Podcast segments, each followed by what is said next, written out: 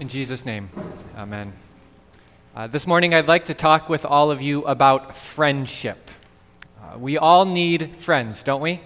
You, you kind of got to have them. And in fact, I read this week, uh, according to the experts, the psychologists and sociologists of our world, they, they say, they tell us that we need three to five close friendships in order to live a happy, healthy, fulfilled life. We need three to five close friends. Now, it, it's interesting because as recently as 10 or 15 years ago, that wasn't a problem for most of us. On average, 10, 15 years ago, we had about three close friends here in America. So we were doing okay. Uh, but a lot has, has changed in the past 10 or 15 years or so. And actually, today, on average, in 2018, any guesses how many friends we have, close friends we have today on average? 1.2. 1.2. 1.5. So we, we live in this connected world full of social media that was supposed to strengthen the bonds of our friendship, but actually today we're becoming more isolated than ever. Today we have about 1.5 close friends. And, and I don't doubt that statistic, I believe it. Uh, but it does make me think what is a friend then, right? Uh, because I checked yesterday and Facebook tells me that I have 767 friends, which of course you know is not anywhere near the truth. Uh, so, so, what does it mean to be a friend? Uh, Facebook would suggest that it's anyone that I have any sort of connection to. I am friends on Facebook with people I haven't seen or talked to in 15 years, some people I've never even met. So, what is a friend? Is it the person that you grab dinner with after work? Is that your friend? Is it the, the person you text when you want to watch a movie but you don't want to watch it alone? Is that a friend? Uh, are friends the people that we cry with and laugh with? uh, maybe we'd say that's getting a little bit closer to what a friend really is, but I wonder is it even more? I wonder what is a friend, a true friend? We're going to need to grapple with that question today. We're going to wonder about that uh, because Jesus today tells us that He is our friend which in itself opens up a whole new set of questions, right? What does it mean to be Jesus' friend? Because we can't exactly call him up to grab dinner after work. We uh, can't text him to go to the movies. None of us can stop at his house after church today to laugh with him or to cry on his shoulder, per se. So, what does it mean to be Jesus' friend? Well, actually, Jesus is going to tell us what it means to be his friend today. He's going to show us what that looks like. And as we look at what it means to be Jesus' friend, I think we'll see what a true friend is, what real friendships look like. Uh, so, the first thing that Jesus has told us about our friendship with Him, uh, He has told us that Jesus has, ch- he has chosen to be our friend. This is no forced friendship. Uh, Jesus is not your friend just because his dad told him he had to because our Heavenly Father felt bad for us and said, Jesus, go be nice to these people. You have to put up with them. No, Jesus tells us today in our reading from John 15, He says, You did not cho- choose me, but I chose you. Jesus lets us know that He wants to be our friend. He wants to willingly enter into a relationship with us. He says, You did not choose me, but I chose you. Uh, Jesus reminds us that we are too self consumed most of the time, too self absorbed, too lost in our sin, too wandering to have ever chosen Him. Uh, the Bible actually says in different places that we are dead in our sins, so we couldn't choose Him, but that He chose us. Despite our sin, despite all of our broken promises that we've made to Him, despite all the times we said we would talk to Him more often and then never did, Despite all the times we said we would never hurt him again, and then we did, despite all of that, Jesus has chosen to be your friend. The God of the universe, the, the maker of the moon, the one who put the stars in the sky, has chosen to befriend you. That is amazing. That's the first thing that Jesus tells us in our reading for today about friendship with him. The second thing he tells us is that he has revealed himself to us. He's opened up his life to us and, and given us a glimpse. And that's how it is with all of our friendships, isn't it? Uh, our close friendships, uh, real friendships. Again, you don't build up any walls or have any facades. You don't have to wear any masks. You can just be yourself, can't you, around your close friends? You can tell them things. You want to tell them things. You want to show your friends who you really are uh, you, you open up your heart to them and pour things out to them. And that's what God has done for us through Jesus. God has shown us who He is. He's opened up His heart to us and revealed Himself to us by sending His Son Jesus. And through Jesus' life, as He healed people and welcomed people in, as He sat at the table of, of sinners, Jesus has shown us that we have a God of mercy and grace and love and forgiveness. God has opened up His heart wide and said, Take a look. I want you to know me. There's no secrets here. Everything you need to know about me is found in Jesus. That's what kind of friend we have in him. Uh, a friend who opens up his life to us and shows us who he is. Uh, the third thing we learn about our friendship with Jesus is that it is a, a friendship founded upon love. Uh, you all might have friendships that are founded upon a, shared interest, like you like to knit together, you like to cook together, or maybe you have a, a sports team that you cheer for together. You go on runs with certain friends, uh, and, and that's fine. Uh, but Jesus tells us that the foundation of our relationship with Him is love. And He made that pretty clear in the opening words He said to us today. In verse 9 of chapter 15, He says, As the Father has loved me, so have I loved you. Now remain in my love. The foundation of our relationship is one of love. And not just a a feeling of love, not some sentimental, romantic love, but real, tangible love. Uh, this is what Jesus has to say about his love for us. He says, My command is this love each other as I have loved you. Greater love has no one than this to lay down one's life for one's friends. And, and that's what Jesus has done for us. He has laid down his life for us. Jesus died so that he could be your friend. That's how much he loves you. That tells us something about our God, how much He loves us. Uh, which brings us to our last point then. Because Jesus has chosen us, because He's opened up His life to us and revealed Himself to us and said, Look, look at who I am. I'm a God of mercy and grace and love, because He laid down His life for us. Because of all of that, we have joy. Now, I know for some of us that might be hard to believe. Uh, as uh, Lutherans, we don't always act very joyful, and sometimes Christians in general get this reputation of being these serious, solemn people who don't know how to have fun.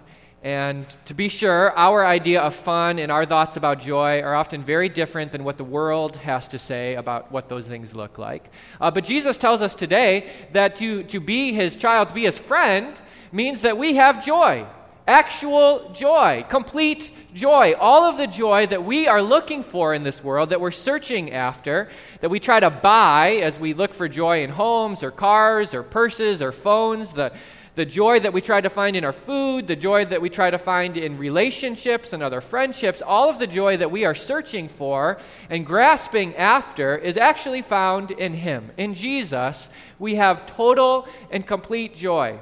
And not just a nice idea about joy, but actual joy. Like actual danceable, singable, shoutable, shareable, throw your hands in the airable joy. Jesus reminds us today, He gives us permission to be joyful, to smile and, and be happy, and, and to share that joy with each other. We can be joyful and have joy and act joyful. We have a friendship with Jesus that results in joy, which I hope is how all of our friendships are, at least those close friendships. If your friends don't bring you joy, then maybe find some new friends. um, but in all seriousness, Jesus, in our friendship with Him, brings us true and lasting joy. And that's what it looks like to have a friend in Jesus. He has chosen us, He has revealed His heart to us, He has loved us with real sacrificial love, He has died to become our friend. And now, because of all of that, we have joy. Uh, Jesus is our friend. There's lots of examples in the Bible that I can think of where God has befriended uh, friendless people, where God has come alongside of people who have no other friends. And you can probably think of lots of biblical examples of that, God befriending the friendless. But there's one example uh, that's one of my favorites, and it's in John chapter 8. Uh, we didn't read the story today, so maybe your homework can be to go home and read John chapter 8 and to read this story. It's uh, the story of a woman, a woman who seemingly has no friends.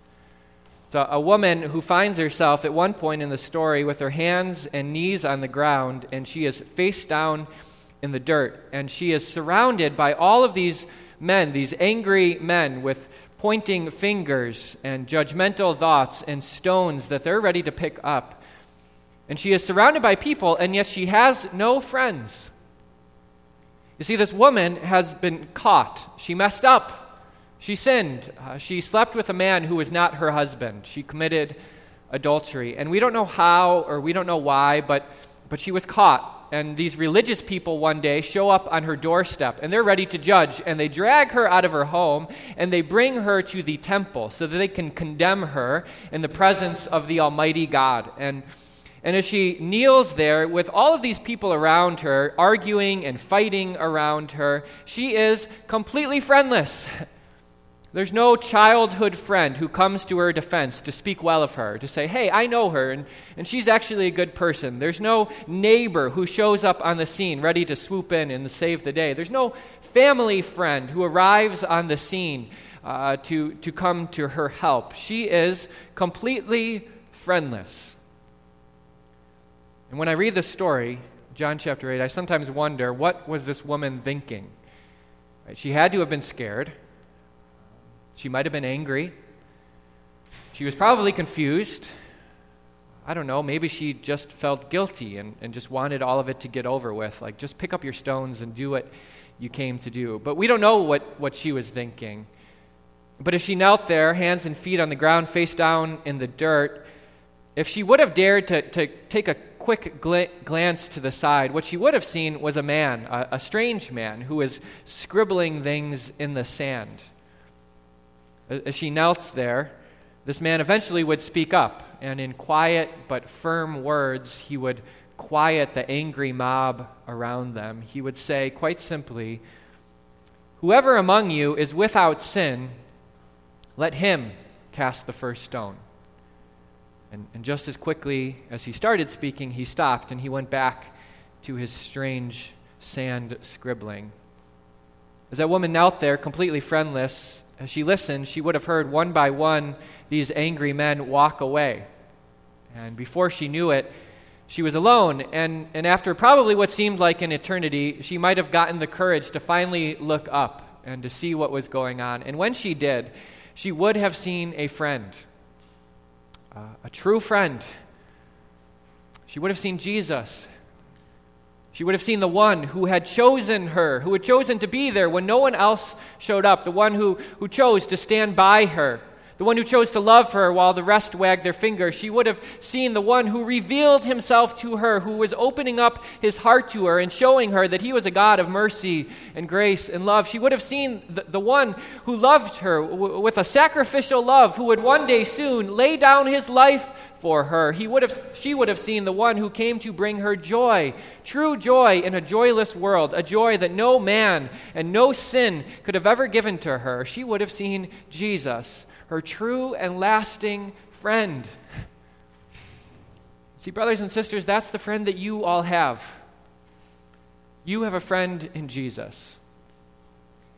Uh, at Living Christ, for the past year and a half or so, we've been uh, living, trying to live in light of these two words, loved and sent. Uh, trying to remind ourselves that we are loved way more than any of us ever deserved, and that we are sent by God out into the world to share that love, uh, giving us purpose and meaning, more purpose and meaning that we could ever imagine.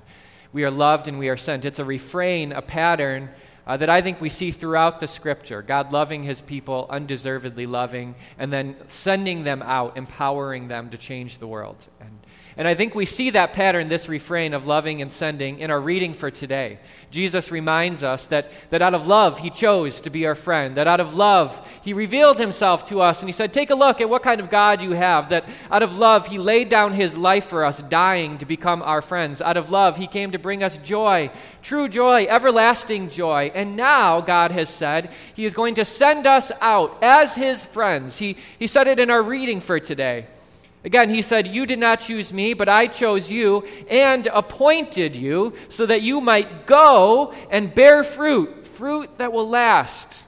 God has loved us, chosen us to be his friends, and now tells us, sends us to go and befriend the friendless, to go and reveal who he is to those who haven't heard about him, to go and share of his love, to tell the world that they have a God who loves them so much that he laid down his life for them, to go appointed by God, to share his joy, his danceable, singable, shoutable, throw your hands in the airable joy.